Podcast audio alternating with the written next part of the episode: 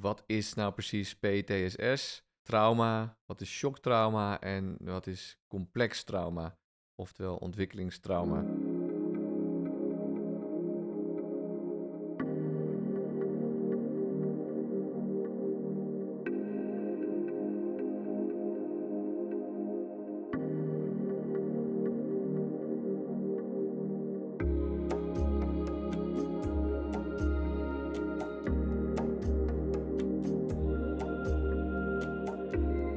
En een vraag die ook heel vaak terugkomt, ook laatst dus tijdens die workshop, is wat is nou eigenlijk PTSS? En vooral ook, wat is het verschil eigenlijk tussen shocktrauma en complex trauma? Of een ander woord is ontwikkelingstrauma. Daar hebben we het al wel vaak over gehad al, maar nu in het kort toch nog eventjes ook antwoord op die vraag. PTSS is een afkorting en die staat voor posttraumatische stress syndroom. Je hebt ook PTSD, dat is posttraumatische stress disorder in het Engels dan. Wat het allemaal eigenlijk zegt is dat je last hebt van de stress die afkomstig is van een bepaald trauma, van een bepaalde traumatische gebeurtenis.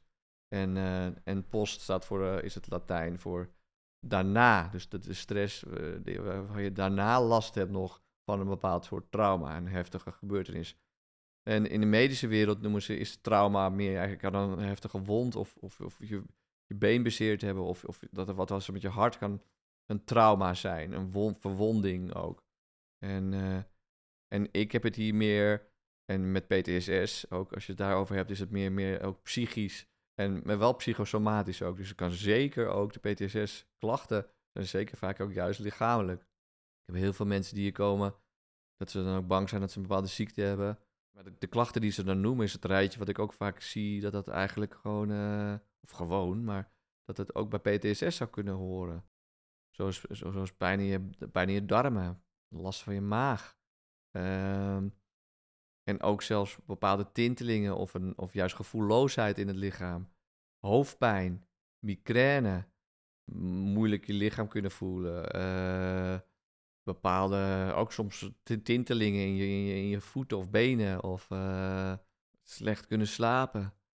Snel geïrriteerd zijn, maar dat is niet echt puur fysiek. Maar slecht slapen is wel ook vaak heeft een pijn in je buik. Ja, noem maar op. Maar heel veel van die verschijnselen, van die klachten die mensen hebben, kunnen ook heel vaak gerelateerd zijn aan het trauma wat je hebt meegemaakt of juist de onverwerkte stress die dat nog in je zenuwstelsel zit, waardoor het is meer hoe je daarmee omgaat achteraf, hoe je met die opgekropte stress, daar heb je vaak last van, daar komen fysieke klachten van. Dus je lichaam eigenlijk stroomt niet meer zoals het moet stromen, je zenuwstelsel doet niet meer wat het moet doen. En daar krijg je op een gegeven moment langdurig, op lange termijn, krijg je er last van.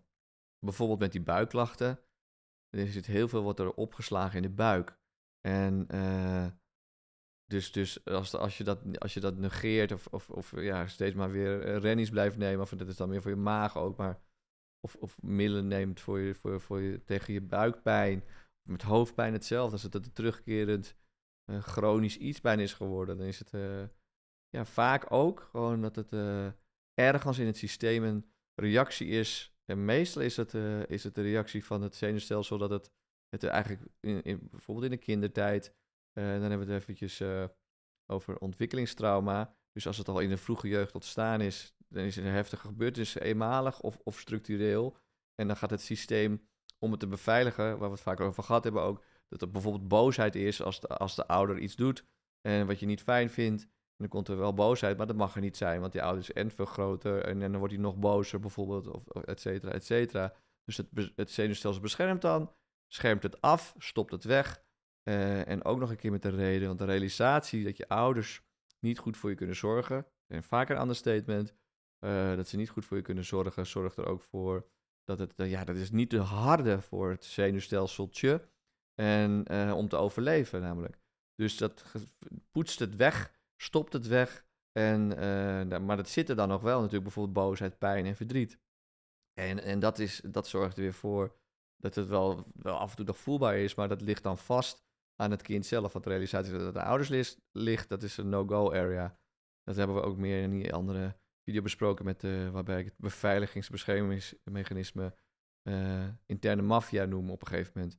Omdat het niet meer beschermt, maar eigenlijk je levensstroom en dus je gezondheid tegenwerkt.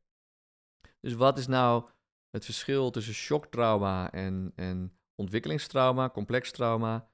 Shocktrauma is een enkelvoudige gebeurtenis die heel heftig voor het systeem is geweest, zodat er bijvoorbeeld geen tijd is geweest of dat het te intens is geweest voor het systeem om het te kunnen verwerken. Dus daardoor blijft dan daarna die stress nog opgekropt zitten en zijn bewegingen niet helemaal afgemaakt, waardoor het verstijft en in die freeze blijft hangen. Dat is met shocktrauma waar je last van hebt. Dus dan kan je alsnog die opgekropte stress en woede, boosheid, wat het ook is, of soms ook pijn, dat het gewoon te heftig is, dat het verdoofd is en weg is gestopt. Dat je dat alsnog in hele kleine dosisjes daarna met somatic experiencing, door de heen en weer beweging, van even iets voelen wat fijns is, even iets voelen van oh ja, dat is niet zo fijn. Door dat in een hele kleine dosis zo te doen, kan dat eindelijk loskomen en komt het systeem uit de freeze en kun je weer beginnen met leven. En dat is dus shocktrauma, een enkelvoudige gebeurtenis. En ontwikkelingstrauma, complex trauma is een trauma, een gebeurtenis die vroeg al in de jeugd is gebeurd. Eén keer of meerdere keren, gedurende een aantal jaar soms zelfs. Maar het kan ook één keer zijn of een paar keer, maar in de vroege jeugd. Waardoor je door wat Essentials dan gedaan hebben, wat ik net zei, ook bijvoorbeeld van die beschermende freezes, beschermende terugtrekking of willen vluchten, maar dat niet kunnen doen, omdat je dan helemaal niet kan overleven, omdat je er alleen voor staat. Dat wat het zenuwstelsel dan doet ter bescherming, daar krijg je dan last van. Je hele persoonlijkheid gaat zich er eigenlijk op ontwikkelen. Bijvoorbeeld vermijden of bijvoorbeeld angst ontwikkelen. Van ik heb last van die angst en daarmee van daarmee een plekje geven. Maar dat zit er nog wel ergens. En dan kun je dus op een hele subtiele manier met somatic experiencing kun je daar naartoe gaan om alsnog die angst echt te voelen, te sensen en dan langzaamaan dat uit het lichaam te halen. Dus echt met de angel eigenlijk die traumatische reactie eruit halen uit het systeem. Het klinkt een beetje plastisch, maar daar komt het basically wel op neer. En dat is dus bij ontwikkelingstrauma is van wat er nou precies gebeurt, dus wat is er nou precies aan de hand, is het minder duidelijk en minder helder. En daarom kost het soms ook wat meer tijd. Maar het principe, met de werkwijze van het voelen in het lichaam en het beeld erbij hebben, en dan ook weer naar iets wat je wel zou kunnen helpen, of wat er wel had kunnen helpen in die periode, of wat nu in ieder geval fijn is om over na te denken en die het nu wel is, dat er echt weer het systeem ook laten voelen, dan komt het langzaam uit de freeze en kan het ook echt ook uit het systeem ontladen. En hoe erg de gebeurtenis ook is, of met een ongeluk of met een shocktrauma enkelvoudig in je leven, of met een ontwikkelingstrauma, complex trauma in je jeugd, dat het is opgebouwd en daar je hele persoonlijkheid omheen is gebouwd en beschermingsmechanismen en vermijden, et cetera, wat ik net al zei. Hoe heftig die gebeurtenis ook is, het is waar je het ergste last van hebt, is die reactie van het zenuwstelsel die dat blijft doen, dus die dat blijft wegstoppen. Want die stopt niet alleen dat weg, maar die stopt überhaupt eigenlijk de toegang tot levendigheid weg. Dus dan kom je veel in dissociatie terecht of in een hoge activatie, dat je continu maar gestrest blijft en door moet gaan. En dat zie je vaak met burn-out. Burn-out wordt vaak gezegd van dat komt door te veel werk. Ja, uiteindelijk is dat de druppel, maar het is niet een werkgerelateerd iets waar je last van hebt. Het is al jarenlang heeft het zich opgebouwd en dan opeens komt het eruit en vaak door werk. En het fijne is natuurlijk wel dat als het dan door werk eruit komt, dat het dan ook dat je eventjes soms een vergoeding krijgt om daar überhaupt eventjes tijd voor te nemen om eindelijk een keertje te gaan kijken van oh, wacht even, wat gebeurt er eigenlijk? Waarom vind ik het zo moeilijk om nee te zeggen tegen die baas of tegen mijn manager of tegen wie dan ook? Of wat voelt het toch ook weer, voel ik me weer afgewezen terwijl gewoon iemand hard met zijn werk bezig is of eventjes voor het geld kiest. Dus al die dingen die waar je opzet van raakt en dan komt dan eruit en dan is het soms te veel. Door continu maar eigenlijk focussen en iets voor iemand anders doen of voor het bedrijf zelf doen. En daardoor nog meer jezelf vergeten en dan wordt het op een gegeven moment tijd. Dan gaat je lichaam gewoon protesteren. Dat is wat mij betreft de burn-out. Dus hoe naar soms ook. Het is ook een stop, een halt en een kans ook om echt dat wat er nou echt dwars zit in je zenuwstelsel, in je lijf, om dat aan te pakken. En dan, hoe oud je ook bent, eindelijk weer helemaal volop te kunnen gaan leven. Ik zeg ook vaak, we weten eerst ook de cursus die nu ontstressen kun je leren heet, met heel veel somatic experiencing tools en ook andere tools.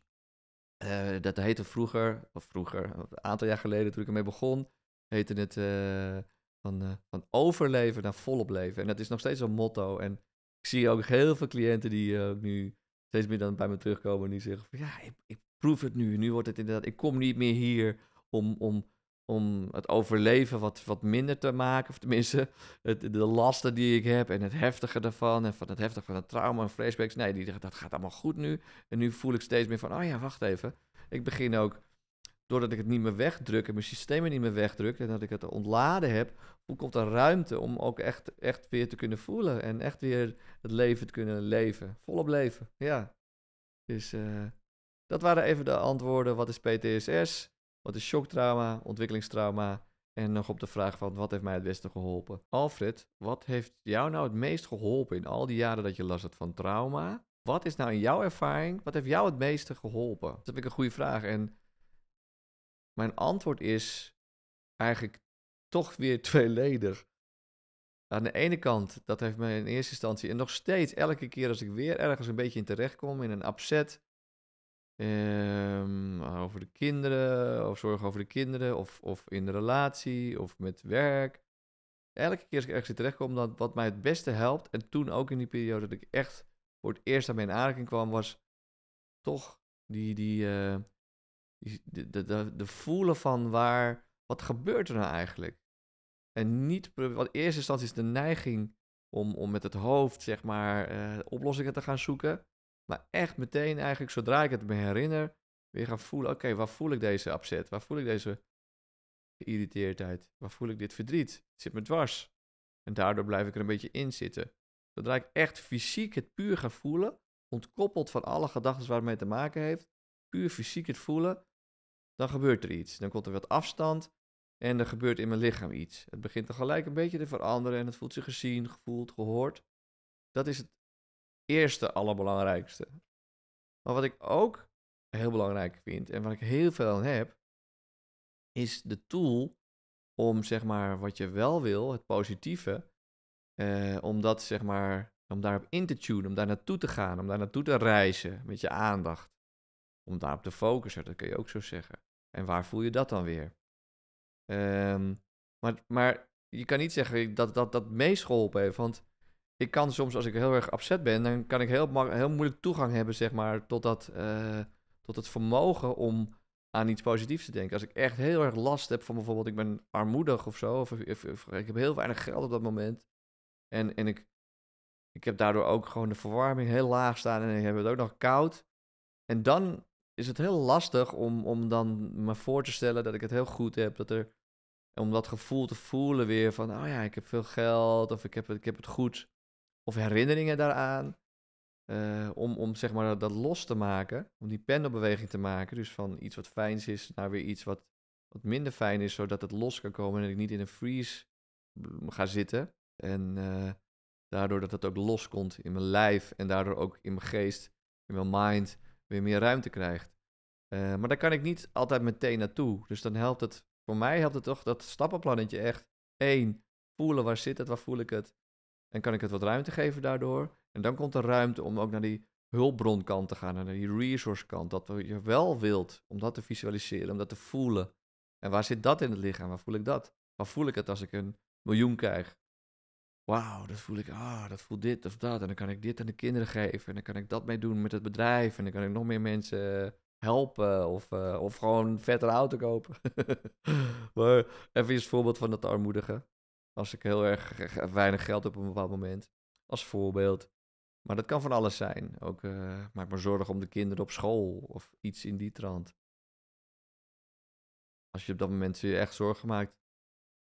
Dan is het moeilijk om dan voor te stellen van, dat je ze ziet van dat ze helemaal gelukkig zijn. En helemaal goede baan. En helemaal fijn. Om dat te gaan voelen. En maar je kan, als je eerst begint eventjes met... dat rot voelen, de zorgen voelen, dat die er even mogen zijn ook gewoon. Puur qua lichamelijke sensaties. Zodat die onder de radar vandaan komen. En dan komt er wat ruimte voor dat andere. Dus dat zou mijn antwoord zijn. En dat de pijn die je dan voelt, of het rotding, of de weerstand, dat je dat echt even kan voelen, dat het je dat ruimte geeft. En 2, focussen op hoe je het wel wilt hebben. Of hoe je het wel gehad hebt, dat het fijn was. Check vooral ook even mijn de site, alfredp3.nl. Er staan heel veel gratis e-books op, over somatic experiencing, over trauma, ook over het bekrachtigen en visualiseren. Hoe doe je dat nou eigenlijk? Ook cursussen op die 2 gebieden, op trauma release en stress release en ook op effectief visualiseren.